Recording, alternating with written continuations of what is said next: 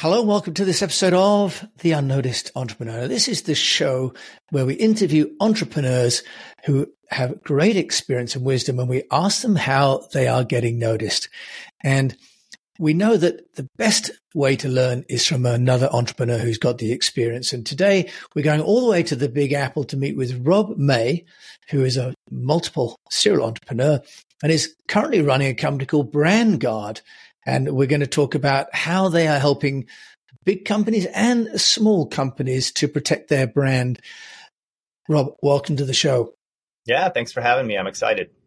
Well, I'm excited because as you um, have shared really on your website, BrandGuard, we have an issue where more and more content is being created and in the old days, my old days, you used to wait till the magazine came out or the newspaper and you could clip it and have a look and see everything was on brand. And then the internet made it, you know, more, more, you know, more content more quickly. But with AI, the content is mushrooming and, and anyone in, in charge of managing a brand, keeping the messaging on brand, keeping all the distributed teams you know, communicating, collaborating, collaborating on brand is really, really hard. So You've come up with BrandGuard, which is a new platform, and it's brandguard.ai for anybody that's interested to check this out, which I encourage you to do. Rob, tell us the story of BrandGuard. What do you do, and how do you help business owners to protect their brand in the marketplace?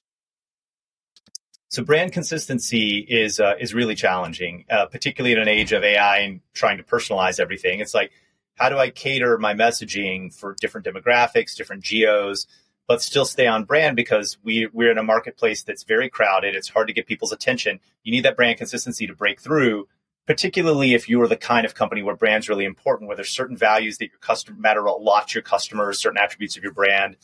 Um, and it's become harder for two reasons. Number one, most brands are omni-channel now.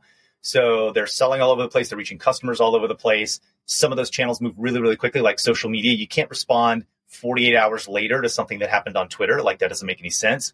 But at the same time, if you have a junior person managing social media um, and they're going to put up a kind of funny image or something like that, or they're going to tie into a, an internet meme, like should they be doing that? Is that appropriate to your brand? Um, and having humans check everything is time consuming. So we built a tool that we call a brand governance platform and what it does is it monitors all the creative, your ads that go out, your landing pages, your website, your core creative process out of Figma or um, you know Canva or whatever you use, your emails, to sort of use AI models. We we teach machines to understand your brand. We ingest your brand guidelines. We look at previous samples, and then we give you scores like this is really on brand, this is not. You might want to tweak this, etc. Allows people to sort of you know do a better job of of um, maintaining brand consistency. And when you look at what's coming with generative AI, and the fact that like we have a you know we have a customer that wants to create 100000 landing pages every day that are hyper personalized like and then imagine you start doing that with video. You want to create you know a thousand customer videos every day that are targeted at different market segments. Like you just can't keep up reviewing all this. So people rely on us as a first automated pass. You can automatically reject stuff that's bad automatically approve stuff that's really good and you can still have humans monitor and tweak the stuff that's in the middle. So it's um yeah it's been it's been one of the fastest growing companies I've worked on in my career. That's amazing. I think, and you you just um, launched the company just in November 2022, so just not not even a year ago, and you've you've already raised funding. So plainly, you've hit you know the the zeitgeist now, which is around uh, content creation and that being a little bit out of control. Um, yeah. Rob, when you talk about generative AI, you know, why don't you just help those of us that are not in the industry um, understand what what that means and how it's being used by brands. Because that's to some degree the holy grail isn't it? For many people in marketing about ai is that it creates content for you and by you um, almost on autopilot. Can you just share with us a little bit about the background there? Sure. So if you think about so i've been working in ai since 2015 and um, so, so you have seen a lot of this sort of build up. And what's interesting to me, the two examples I'll give about how AI can help with like content marketing and content creation is let's say you have an image, it's a cool image, um, it represents your brand, and you want to put a tagline over that image because you're going to put it on a blog post or on social media or maybe in a Google ad or Facebook ad. But ideally, you'd like to vary the tagline depending on who you're targeting. If you're targeting a man versus woman, an older person versus a younger person, a person in the Northeast versus the Southwest, you might want to use different wording. You could ask ChatGPT uh, something like, here's how I describe my brand. How would you make a seven word tagline for this, for this kind of person in this location? You could get, you know, a hundred different or a thousand different variations of your ad with slightly different taglines that were personalized on it. And then you could run all those. And that's really cool. You can do the same thing for images, right? Let's say you're selling pet food. Well, if I show you a pet food ad that has a person who is your race, your gender, your age with your type of pet, you're much more likely to buy my pet food and convert than if I just show you, you know, the one model that I took pictures of. But I can't go out and shoot models of, you know, 40 different people of different ages, races, and genders. Like that's very expensive and time consuming. Generative AI is going to make it possible where you do that photo shoot with one model and then you swap out, you know, other people, not even images of real people, but generative AI can create fake people that look very real.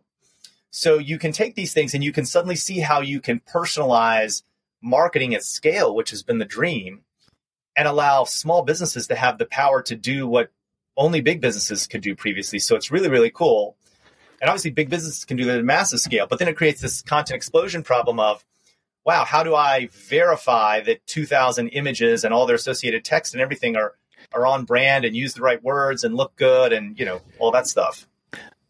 Rob, so thank you for that. Uh, you know, really great explanation. You say personalization at scale without needing to have a scaled company in your own in your own right is really liberating actually for for business owners isn't it it gives us the chance to compete with big companies even, if we're small using tools like synthesia for example they've got amazing uh, tools uh, and sort of avatars that they're creating i'm not sure they can do that for animals though can can we create animal avatars uh, I don't know that anybody's doing it, probably because there's maybe not a big enough market use case, but technically it shouldn't be a problem yeah, if yeah. to take that on. Because you're absolutely right. Because Binky, my beagle, and I, I'm sure we'd buy uh, products if he was featuring in the adverts.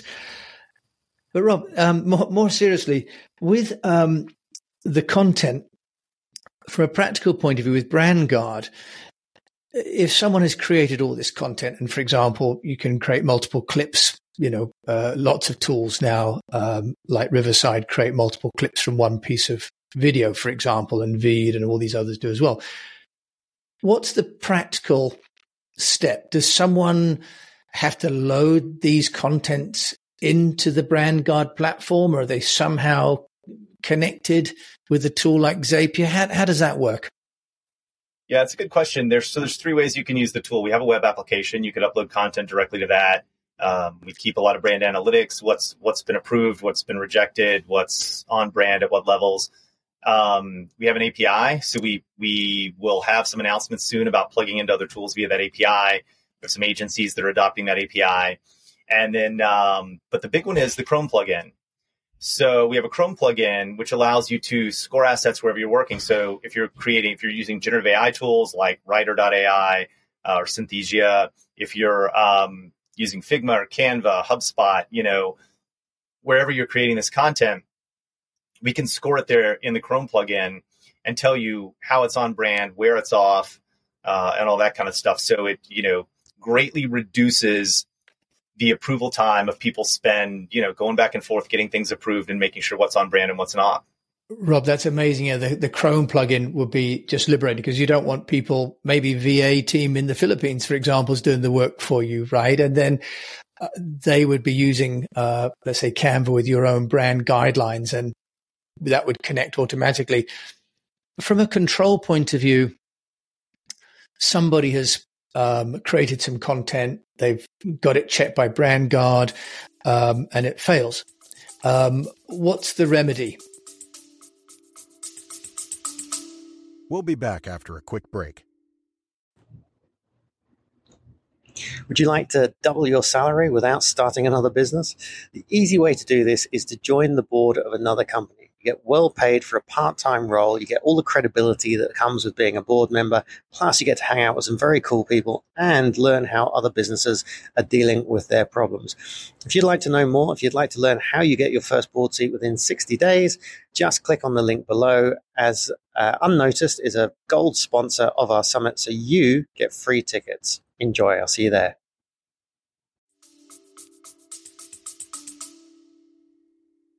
It's a good question. It really depends on the workflow that the customer wants to to adopt. So we uh, we have some technology that, um, uh, if you're technical, I'll explain. We, have tied a, a, LLM to an image diffusion network so that they understand each other. Okay, just, you just, an, image, an LLM is just explain that. Uh, yeah, a large language model like ChatGPT, or there are actually a bunch more on the market. You can use Hugging Face technology. You can use Cohere. Um, you can use Bard, but um, you use one of these tools and so we tie those together. And so when something fails, let's say you upload an ad and um, we'll say it fails because XYZ and we'll give an explanation, right? Um, you know, and it can be as simple like like we face some really challenging things sometimes. We have a brand that one of the brand guidelines is um, no child can be shown using technology in an image without an adult present.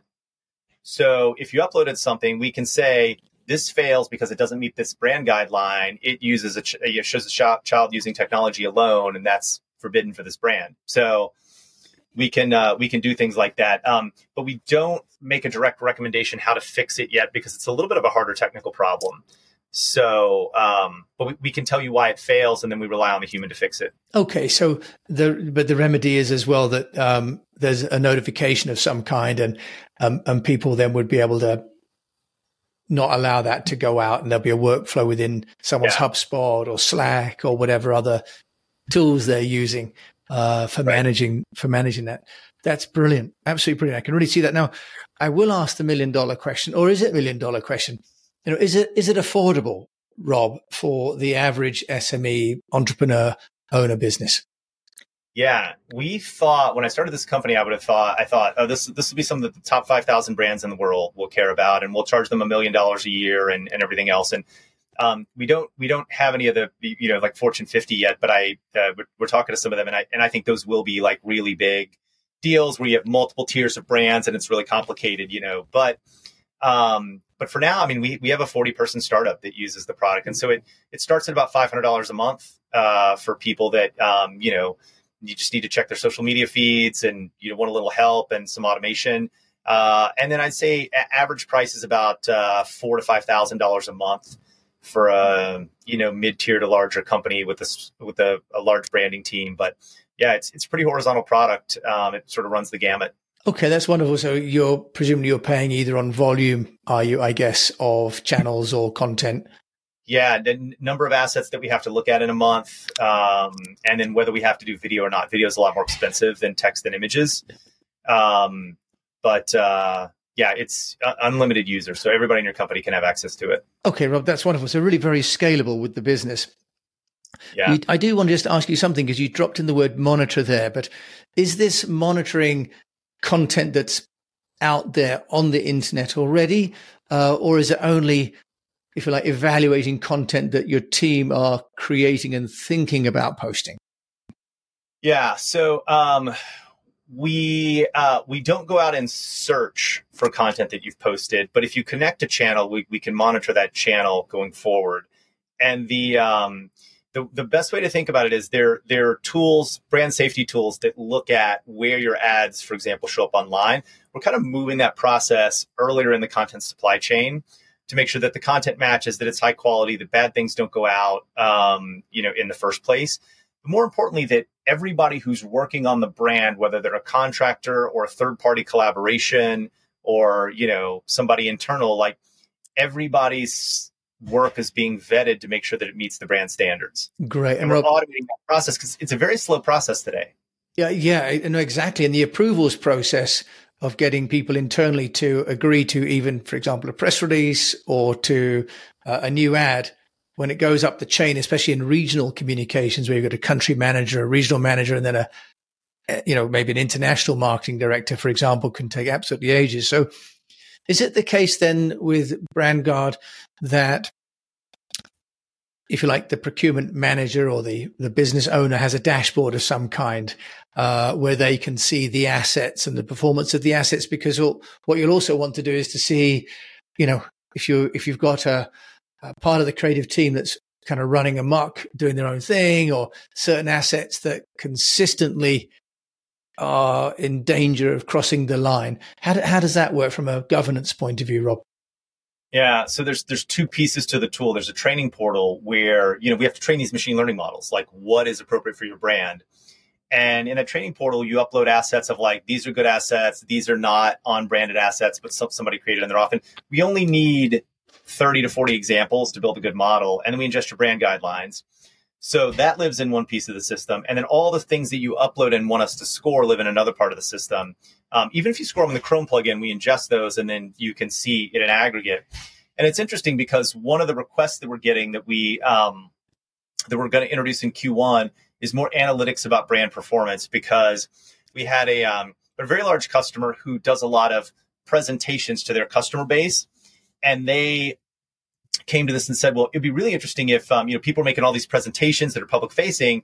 You know, we have all these offices around the world. Could you make sure that the presentations are always on brand and like screen them for that? And the way they decided to roll it out was not to, um, like, there's no workflow if it's not on brand, right? It's basically like upload the presentation before you show it to the customer. We tell you how on brand it is.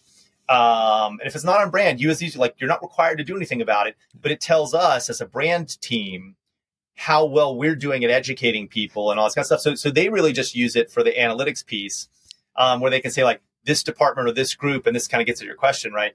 They're they're doing more off-brand stuff than anybody else. We need to, I don't know, yeah. have an intervention or whatever those teams do, uh, do more education or something like that. Yeah, that's really interesting. I'm going to ask the question about multilingual, Rob, because you know I, I personally spent a lot of time in in Asia and worked on multilingual campaigns, you know, whether it's Bahasa Indonesia and Mandarin and English. How does BrandGuard uh, help or, or tackle multilingual programs? Yeah, we do all the European languages today, sort of out of the box. Um, but uh, we don't do any Asian languages yet. We've had that request, and I, I think we'll get to it.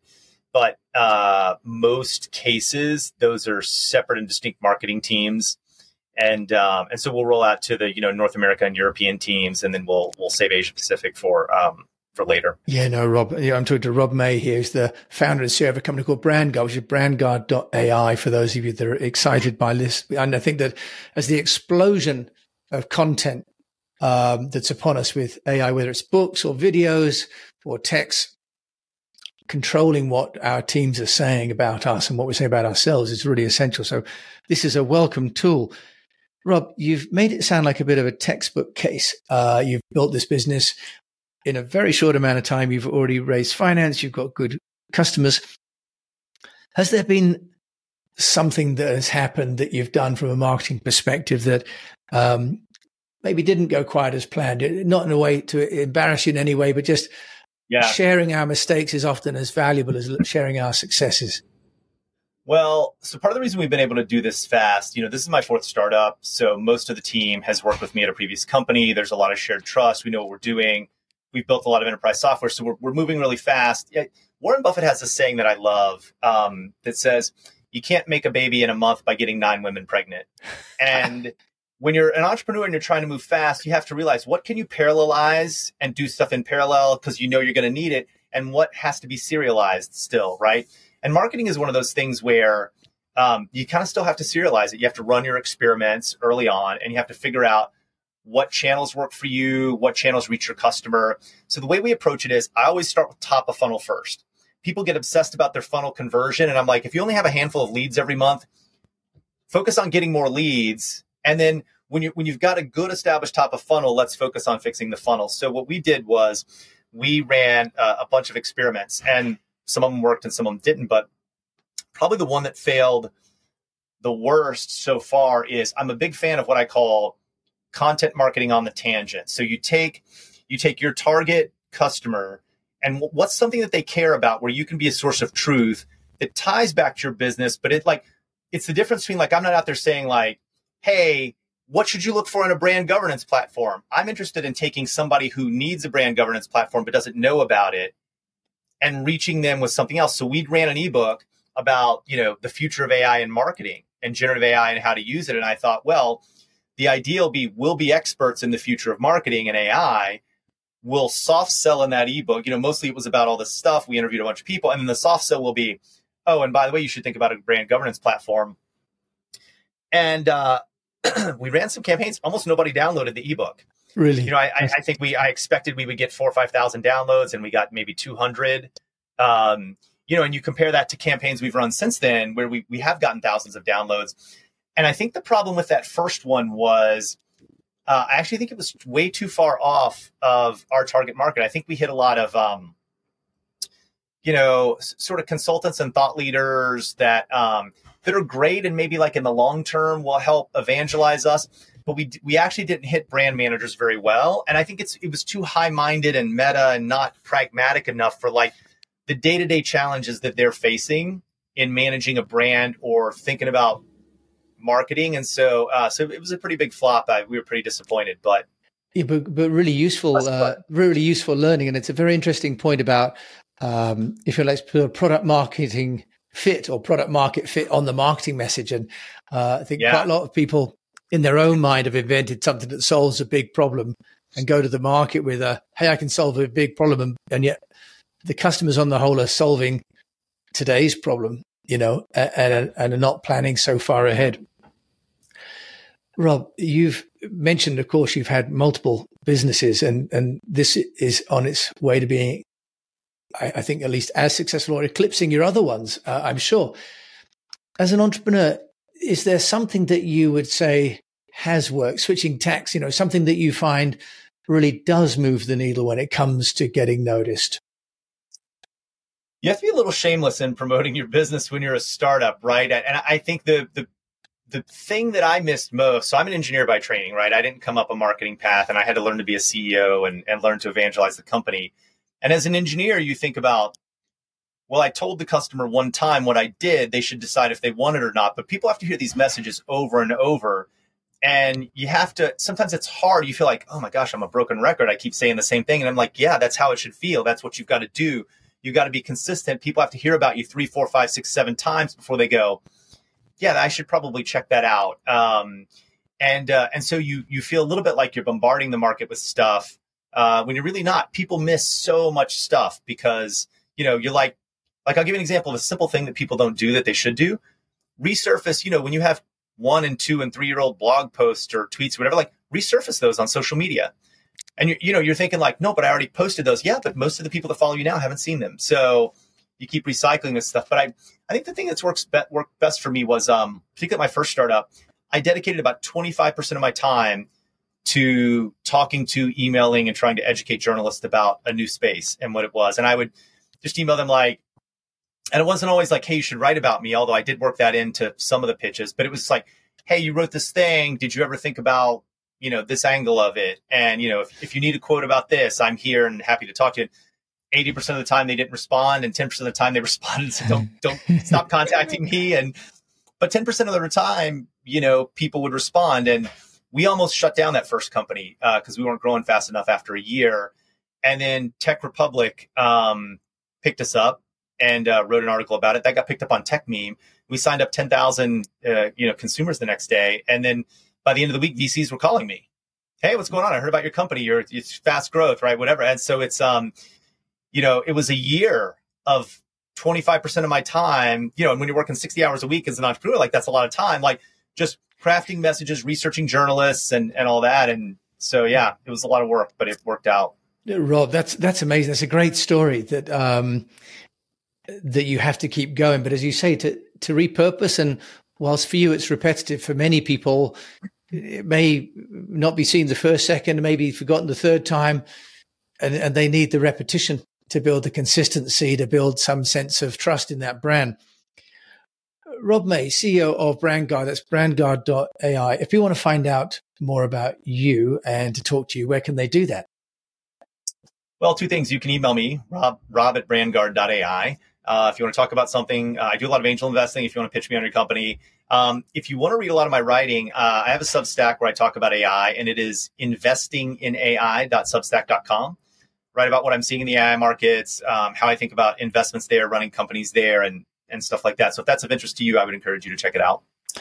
Rob, you're uh, obviously a man with a great number of talents, and thanks uh, for taking the time. I know how busy you are. So thanks for joining us all the way from New York today, Rob May.